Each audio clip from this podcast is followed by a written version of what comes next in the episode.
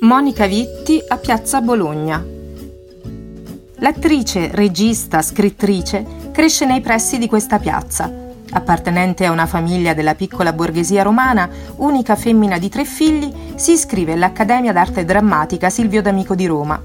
Si diploma nel 1953 sotto la guida di Sergio Tofano, che ne intuisce fin da subito la vis comica. Il primo ruolo di rilievo arriva solo nel 1958 con Le dritte di Mario Amendola. Nel 1957 sta per sposarsi con un architetto, ma conosce il regista Michelangelo Antonioni che diventa suo compagno di vita. Sul set di Deserto Rosso conosce il direttore della fotografia Carlo Di Palma, con cui più tardi si lega sentimentalmente. Nel 1968 Mario Monicelli la sceglie per interpretare La ragazza con la pistola, ruolo che le fa vincere il suo primo nastro d'argento da protagonista. Nel 1969 Alberto Sordi la vuole per il ruolo di Raffaella in Amore mio aiutami.